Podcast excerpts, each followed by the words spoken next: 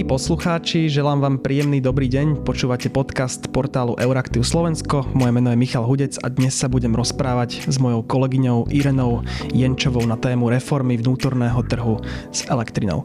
Irena, ahoj. Ahoj. O pár týždňov by teda Európska komisia mala zverejniť návrh na reformu vnútorného trhu s elektrinou. Jeden z tých cieľov, o ktorých sa v tých diskusiách hovorí, je predísť situácii z konca roku 2021 a najmä teda z minulého roku, keď tie ceny elektriny vystrelili do skutočne až nevýdaných výšok. A môže teda to nastavenie vnútorného trhu za tie vysoké ceny elektriny, dá sa takto jednodušiť? Za čo môže? Je, môže za to, že e, tie ceny podliehajú veľkým výkyvom a je to z toho dôvodu, že um, cena elektrickej energie je naviazaná na cenu zemného plynu.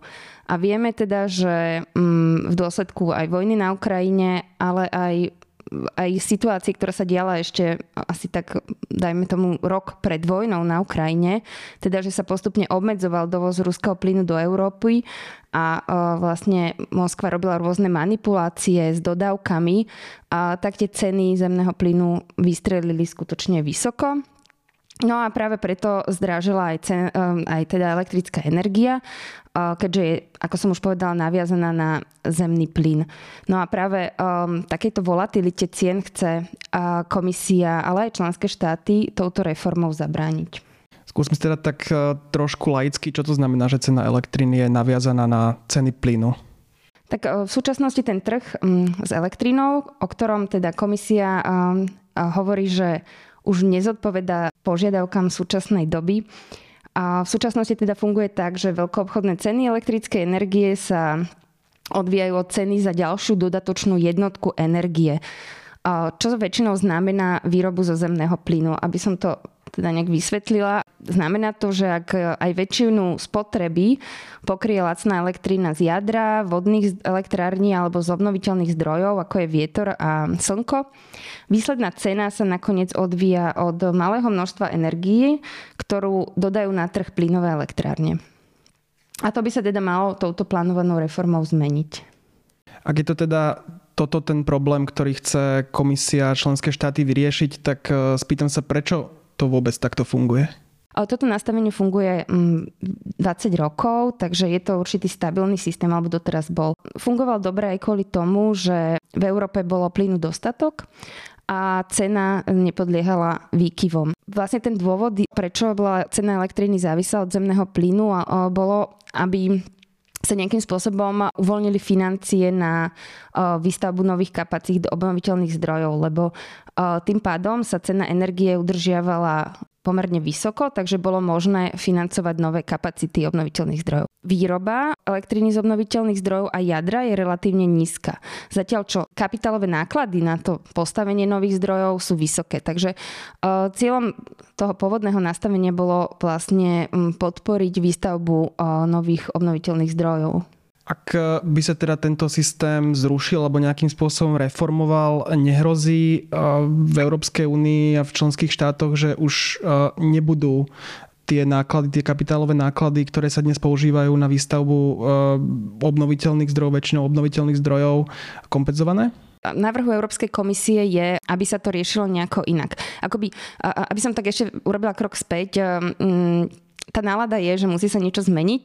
Uh, ide o to, že do akej miery. Takže máme tu vlastne rozdielne krajín, ktoré hovoria, že tento systém funguje a potrebuje nejaké zmeny, keďže pribúda čoraz viacej obnoviteľných zdrojov energie, máme tu tento drahý volatilný plyn a um, takže, takže niečo sa musí zmeniť a, ale nie až tak radikálne. Na druhej strane máme tu druhú skupinu štátov, ktorí tvrdia, že obnoviteľné zdroje pribúdajú rekordným tempom a taktiež ak sa pozrieme na ciele Európskej únie v oblasti obnoviteľných zdrojov alebo v oblasti čistej energie, vidíme, že tá kapacita bude do budúcnosti len stúpať akoby otázka je, aká bude tá reforma trhu radikálna. Vieme povedať, ktoré štáty možno patria do tej proreformnej skupiny a ktoré sú naopak proti? Tak zatiaľ to vyzerá, že aj keď teda Európska komisia predstaví ten návrh, čaká nás ešte zložitá diskusia.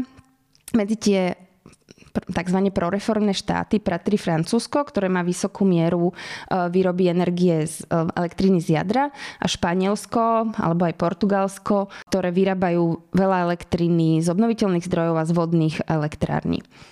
Takže Ceny fosílnych palív v ich prípade predstavujú zlomok ich nákladov na výrobu elektrickej energie, ale napriek tomu ceny pre bežných spotrebiteľov sú vysoké, lebo práve, že sú naviazané na tie cenu plynu. Takže čo tvrdia tieto štáty, že nižšie výrobné náklady obnoviteľných zdrojov by sa, a jadra by sa mali premietnúť do nižších cien pre spotrebiteľov. Na druhej strane je tu Nemecko, ale aj napríklad Holandsko, a ktoré, ktoré vlastne majú iné, iné zloženie um, energetického mixu a tieto krajiny vyrábajú viac než polovicu svojej elektriny z fosílnych palív. Takže pre nich je súčasný cenový systém Európskej únie bližšie k ich skutočným nákladom. Um, takže myslím si, že je nepravdepodobné, že by akákoľvek reforma výrazne znížila teda ich ceny. A čo, čo teda tvrdia tieto štáty, ktoré sa tak viacej držia pri zemi, je, že rast cien v tomto roku v dôsledku invázie spôsobili výnimočné okolnosti a nie zlé nastavenie pravidel trhu s elektrínou. Takže, takže vlastne tento argument sa tu opakuje, že Európska únia má funk, funkčný trh s elektrickou energiou a netreba ho veľmi meniť. Komisia by ten návrh mala predstaviť, e, myslím, že 14. marca, ak sa nemýlim. Áno, 14. marca.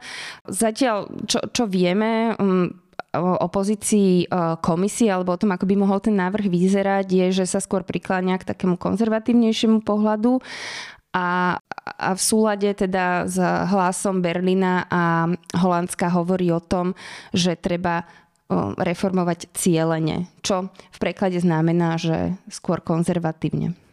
Môžeme teda očakávať e, aj zmenu toho, tej cenotvorby, ktorá je teda podľa toho, čo sme sa rozprávali, alebo čo tvrdia niektoré členské krajiny tým jadrom problému?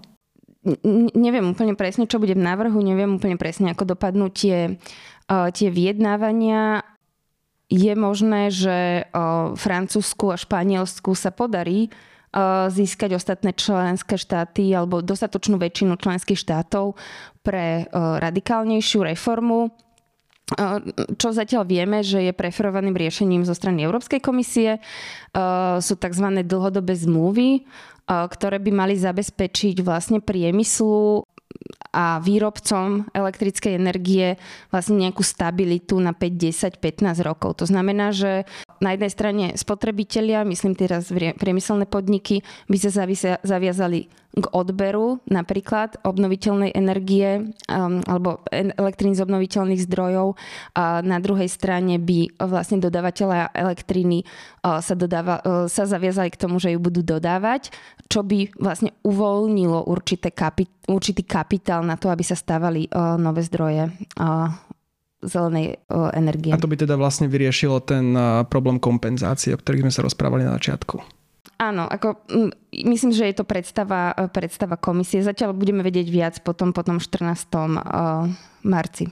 Tomu návrhu reformy trhu s elektrinou už predchádzali konzultácie s verejnosťou. Komisia sa v nich akoby pýtala, čo si o jej plánoch myslí a svoje požiadavky tam vyjadrili firmy, neziskové organizácie, ale, ale aj občania.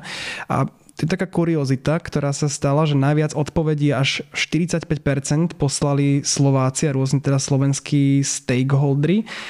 To je na prvý pohľad pomerne, naozaj pomerne vysoké číslo, ale aspoň teda predpokladám, že máme prehľad o tom, o pozíciách. A čo si teda myslia a prečo je to takéto, až takýto vysoký podiel?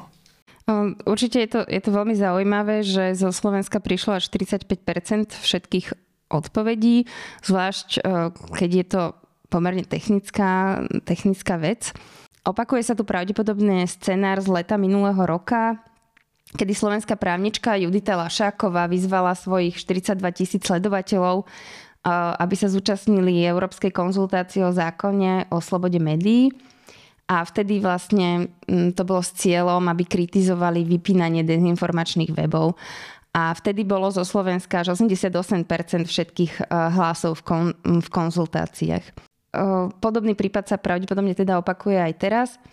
A obsah príspevkov zo Slovenska však mm, teraz nepoznáme, lebo ide o iný, iný spôsob konzultácie, takže uh, tie príspevky nezverejňuje. Vieme len teda to číslo, že 45%, takmer polovica všetkých príspevkov uh, bola z, zo Slovenska.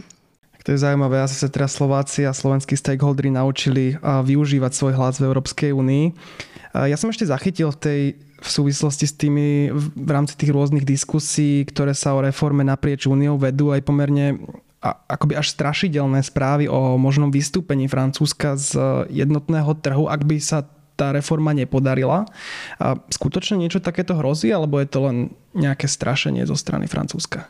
Mm, prednedávnom vlastne vo francúzskom parlamente prebehlo takéto hlasovanie o, tom, že či má Francúzsko vystúpiť zo spoločného trhu s elektrinou, čo by určite nebolo veľmi šťastné a viedlo by k rozpadu jednotného trhu s elektrinou, čo určite nikto nechce, lebo by to vlastne zabránilo nejakému jednotnému postupu Európskej únie v tejto oblasti a znižovaní emisí vo výrobe energie. Komisia má teda, ako som už vravel, eh, ten návrh predstaviť 14. marca. Čo sa bude diať potom a kedy môžeme očakávať jej prípadnú implementáciu? Takže, um, ako som už povedala, tie diskusie budú pravdepodobne burlivé a o, nejednotnosť alebo nedostatok dohody alebo konsenzu panuje aj o, o tom, dokedy sa tam reforma má stihnúť. Nemecko a niektoré ďalšie krajiny tvrdia, že zmeny treba odložiť až na rok 2024 a že treba túto reformu implementovať až po voľbách do Európskeho parlamentu. Naopak Francúzsko, Španielsko a Grécko, teda proreformné krajiny, chcú presadiť, aby sa dohoda dosiahla do konca tohto roka. Ten hlavný argument je, že tá reforma má svojím spôsobom reagovať na súčasnú energetickú krízu a teda neúspech v reforme v tomto roku by viedol k stratenému času pre európsky priemysel.